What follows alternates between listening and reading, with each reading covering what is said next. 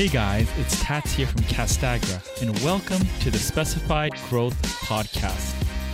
Each week, I talk to leaders and experts about how to overcome adversity, grow massive organizations, and how to create meaningful change in the building materials and coatings industry. Today's guest is Jay Alex Lewis He's the business development manager at Edwards Inc. So, Jay, thank you. Thank you for coming on the show. Thank you, Tats. I appreciate it. Yeah, so for sure. So, we met on Clubhouse and that was a fun experience. I know you're a bit of an early adopter. Tell me about that. Yeah, Clubhouse, the app of 2021, the app of the year of COVID. Clubhouse just kind of blew up quickly. And I think what it it sparked from was everyone was sitting at home in quarantine and just seeking out communication and interaction with others because everybody had been quarantined so long. So, uh, yeah, I jumped on it early as as did you and many others. At the beginning, was very gung ho, participated in a lot of great conversations, got to talk with some pretty high caliber people across the board. But to me, the app kind of fizzled out. It was it demanded a lot of time, and it seemed like you know I had FOMO, fear of missing out, because people were having such great conversations. I tried to be on there as much as possible, but with work and everything else, you know, I didn't have the time. And I think it's kind of it's fizzled down a lot, especially with other apps picking up that feature for that group chat. Yeah, for sure. Now you're in the industrial contractor, a bit in the coating space. And I know you're an early adopter of many things, including LinkedIn. Tell me how you use that and how it's uh, evolved for you. Yeah, Tats. Thank you for that question big fan of LinkedIn, big advocate of LinkedIn. Jumped on LinkedIn probably eight, nine years ago, and it started for me that way. Everybody was saying LinkedIn at the time, particularly, was the recruiter website where people went to find jobs. But spending time, a little bit of time on there, identified that a lot of my target customers, my target clients, and relationships I was looking for, they were also present on this app and they were using it. And I said, well, this is an area that their attention is at, so I need to be on it as well. And I found out pretty quickly that the messenger feature on there was a good way to contact people. I felt like we were getting bombarded with voicemail and email, and sometimes those emails go unanswered because they get lost in the jumble of hundreds of emails a day. And I found that sometimes I could start reaching out to C suite level people at companies with a LinkedIn message and get like a response in five minutes. And the first couple of times that happened, I was like, is this a fluke? But I, I started to use it over and over and it continued to work for me. So I'm a, I'm a huge advocate and have been a fan ever since. Wonderful. Now, within the industrial contractor and, and coating space, it's still quite underutilized. In certain other industries, maybe more progressive. Why do you think that's the case? I think the FUD factor, the fear, uncertainty, and doubt that people have. A lot of times people in our industry are not technology driven. A lot of older people in our industry is like, that's a waste of time. I don't have time to be there to do that. Another fear that I've heard is that I don't want people to know who my network is. I don't want people to see my contacts or who my customers are. And, and you know, I think that's a I think that's a unjustified fear because if you're doing a really good job with your customer, managing your relationships and doing what you should be doing, you shouldn't have to worry about it. It's an incredible tool to network, and it's the fastest growing platform that's still on the market today. People are joining LinkedIn uh, by leaps and bounds still. So I still think there's a lot of growth there and a lot of opportunity. Mm, you're in the biz uh, dev side of things. Was this always something that you wanted to do, or or did you sort of fall into sales and biz dev? Yeah, I tell you, I still don't know what I want to be when I grow up. Tats, do you? exactly. yeah, for, for me, I, I did kind of I did kind of fall into where I'm at. I grew up with a grandfather who was in the construction space. He was a builder and did a little bit of fabrication and shop work. Grew up around it, worked in his shop, worked alongside. That was not what I wanted to be when I grew up. So I went to school for business, for finance, and I chased the career of being a financial planner and a financial advisor. So I did that for a couple of years and absolutely hated it. Nothing against you financial advisors out there it's a worthy field and a great field, and people can do a lot of good there. But it just wasn't for me. I found myself being a desk jockey, crunching data, crunching numbers. I was a young guy, so they set me behind a desk, and I did more of that than anything. And I'm a face to face, belly belly, toe to toe type of person. That's how I want to do business. So I was itching to get out of there. A good family friend of mine reached out to me and he said he knew a company that was was looking for talent to help with uh, their financials of the business. That company just so happened to be an industrial construction firm. So I jumped on board and I helped with procurement. I helped with the controller function at that company. And I did that for about a year and a half. And during that phase, an opportunity came up for a sales role there. And the owner of the company actually came by and he said, Hey, you've sold financial products. Can you sell construction? And I looked at him and I said, We're about to find out, aren't we? so I quickly transitioned into that role. And with, with early success, I was lucky there and, and fell into some success early on. And I was doing dual roles at the time. I was still functioning as the procurement controller and doing sales. And the owner came back to me and he said, Hey, you're doing such a good job on the sales front here. This is where I need you. We're going to hire another controller. And the rest is history. So, yeah, for sure. On the sales front, what, what have you learned over the years? What, what has worked for you? Don't be afraid to ask questions. Don't be afraid to look for support.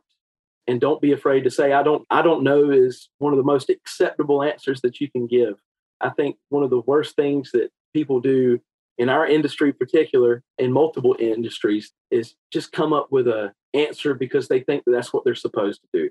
And it might be a snippet of the truth mixed with other ideas or it might be a totally bogus answer but they're just answering to answer if you don't know the answer don't make it up say i'm going to get back to you i know someone who is an authority in this space let me connect with them let me connect you guys let's continue this conversation because that's going to help everybody out instead of backtracking the conversation and the level of trust that you're going to lose there. It's a big mistake. Yeah, you mentioned something good there trust. Yeah, for sure. What's interesting is you said you wanted to travel belly to belly and but then you have social media which means that those two are compatible right tell me about that yeah people ask me all the time what do you prefer social selling do you prefer the online selling or do you prefer the face to face? And I do like face to face. I like shaking somebody's hand and doing business with them. But my answer is always both. I think the answer is both. And I think you have to be there on both. Otherwise, you're handicapping or disadvantaging yourself by not by not being there. Through COVID and the 21st century, Tats, you and I are able to communicate today miles and miles apart. How awesome is that? I used to be the guy who would jump on an airplane really quick and I'd fly out for a meeting. I may not have any other meetings, but I would fly across the country to meet with somebody if there was a good opportunity. And I'll still do that if needed. But through the COVID era, I did a lot of this connecting over the internet and having meetings and building rapport this way. And I kind of learned that maybe I don't always have to jump on an airplane and fly somewhere to meet with somebody.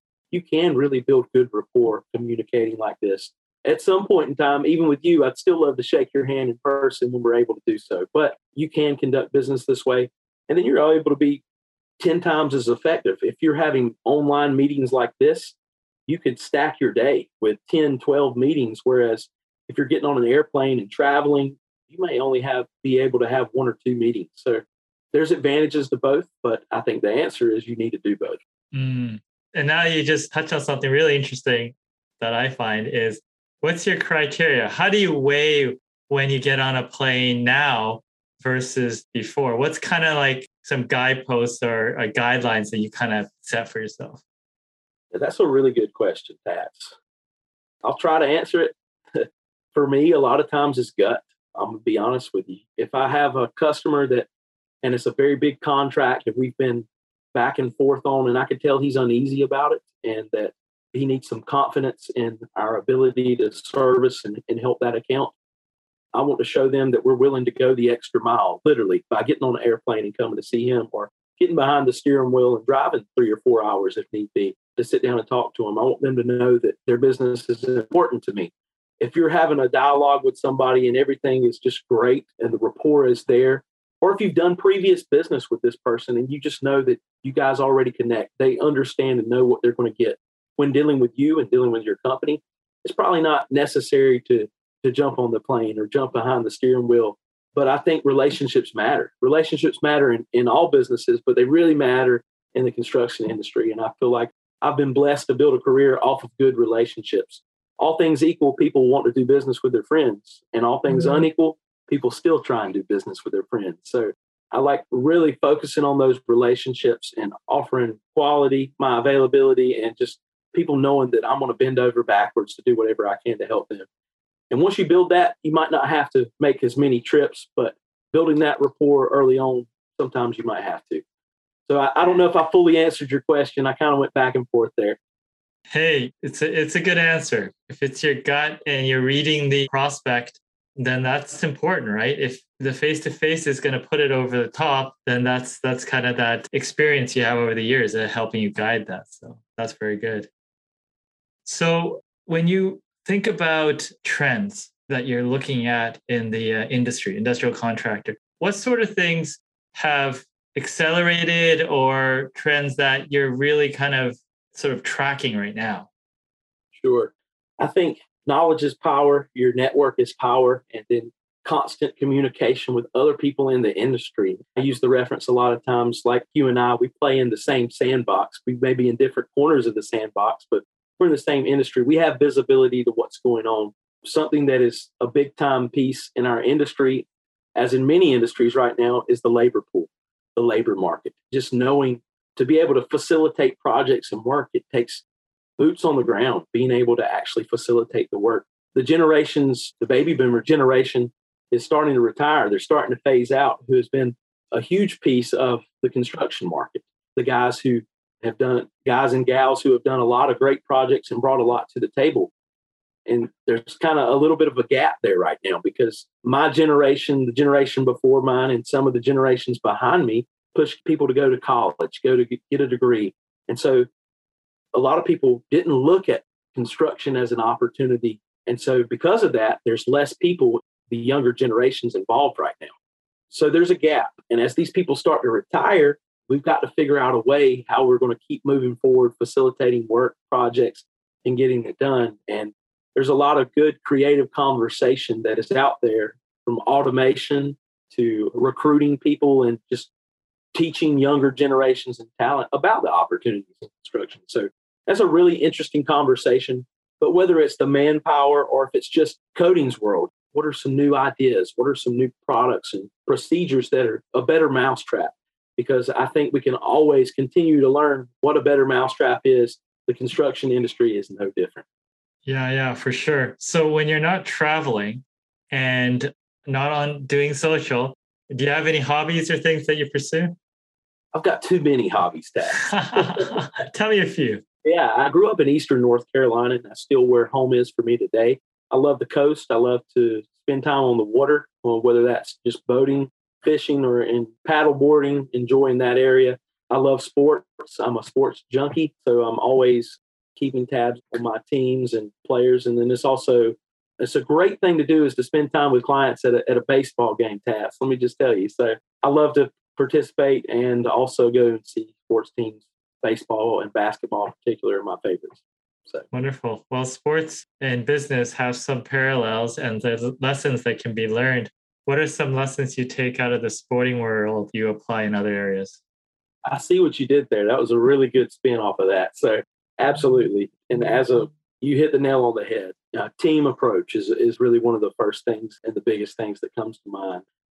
My team is behind me and alongside me 100% of the way. Without my team, I can't do anything. And so just learning to work together, to play together, and then leverage the talents of other people. The same thing in the sports. There's different people who play different roles, and the same thing in business. And being a part of a team has been one of the most rewarding things that I have, have done across my career.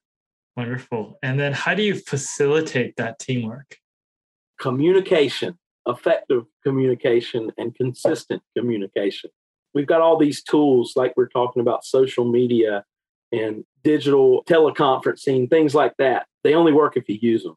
So, one of the biggest things is the best way to prevent a misunderstanding is to have a good understanding, making sure you effectively communicate and you keep people in the loop because if something goes awry or something goes wrong, but you didn't do a good job of communicating that to the other people who are on your team, that's just as much your fault as theirs. So, consistent, clear communication, meeting regularly, whether it be a conference call, a video conference call, or sitting in a room together. I think that's one of the most important things about business is to consistently communicate. Wonderful. And if you could go back in time to your younger self and communicate a simple message, what would that be? Take risk. Don't be afraid to take risk. Don't be afraid to put yourself out there. Go and introduce yourself to people. Don't ever sit on the sidelines and think back that, you know, I should have walked up and introduced myself. I should have made a point to call that person. One of the things that the business development role has taught me over the years is people are people and people are just the same as you and I most of the fears that I have are fears that other people have, even the people who are sitting at the CEO level of a company. A lot of times, if you start a conversation and you just ask somebody to spend a little time and pour into you and talk to you and mentor you, people will jump at that. And so, one of the things that I was taught early, and I'm lucky that I had people to guide me that way, is to find a mentor, find good mentors that are where you want to be, find mentors who have done things that you aspire to do so you don't have to create a new mousetrap. You can just kind of learn from them. So that would probably be the advice to my younger self is to find a couple of mentors where I wanted to be 30 years from where I was when I was younger and make an effort to get to build a relationship with them. Yeah, great advice. Is there anything that I should have asked you but didn't? Well, the coatings industry is something that is where we do share common ground. And I kind of wanted to ask you as well what are some trends in the coating industry, whether it be roofing or specialty coatings for steel or anything like that, that are kind of on the forefront and growing right now? Yeah, I mean, I won't comment specifically on any specific technology, but I mean, I think the trends that I see particularly are just high performance coatings, right? And also looking at sustainability is a performance metric, right? Material health performance as well. So just rethinking what performance is, rethinking what is possible in terms of alignment of doing the right thing sustainably and performance and just the higher performance thing because our environment is such that we're seeing a lot more weather extreme weather and you have to really rethink what is going to be appropriate in the next bunch of years in terms of what is going to get the job done in terms of performance. So if you're taking specs and things that may have worked in the past, you may need to rethink that and look at what's actually been happening in different applications and see if there is a better solution for. So I'm big on innovation. I'm big on promoting the best thing that's going to solve our best problems. So I think that's the thing is just to rethink what's possible. I think too many times it's so easy to get into the thing of the routine, right? Where it's like it's the same thing over and over, thinking that's the only way. And I think there's always change occurring, is to just really pay attention and to be curious on what is happening and like what you're doing, trying new things constantly and really challenge your your belief systems uh, around certain things because the market is changing all the time Absolutely. To your points, a couple of things that just popped in my mind when, when you were saying that.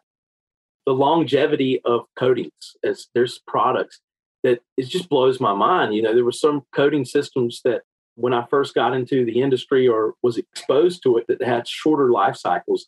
And now those life cycles from newer innovative products are five and 10x the, the life cycle of those, which is incredible. And there's a lot of companies that I have seen that are just like we've always done it that way and they're not opening their mind to new opportunities that can help them offer a better product to their customers. Another thing that is that is really interesting to me tats and it's something that maybe you and i can have some offline conversation of is the pharmaceutical market the clean room space. Coatings haven't always played a role there as much but i've seen some really incredible new technology where for clean spaces that coatings can really help. Coatings that have properties that don't allow germs to grow, things like that. And when we're in this COVID era, how air is circulated, how germs and things like that are spread, a coating system with properties like that plays a huge role, not even in an industrial aspect, but a commercial and even a residential. So, like you said, there's lots of new innovations and want to learn about all of them. Great attitude. Well, Jay, uh, I love your enthusiasm and I appreciate you uh, sharing your insight. Yeah, I appreciate you, Tats. Thank you for your time. Thank you for having me on today. Feel free to, if anyone's watching or listening in, feel free to follow me on LinkedIn, uh, J. Alex Lewis at LinkedIn. Hashtag just a traveling salesman. You can find me or my post from that. And if I can help you or anyone else, send me a direct message and I'll be sure to follow up. Perfect.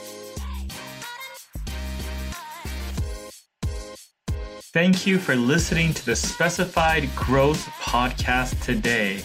I also want to thank the listeners who are working hard each day to change the world to make it a better place.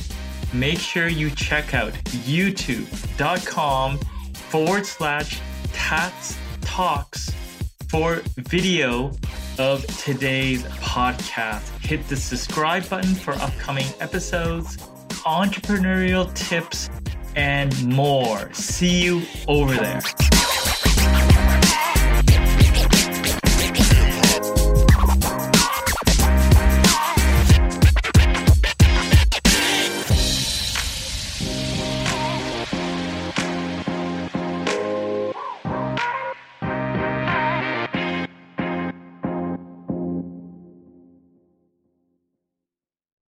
This podcast is a part of the C Suite Radio Network. For more top business podcasts, visit c-suiteradio.com.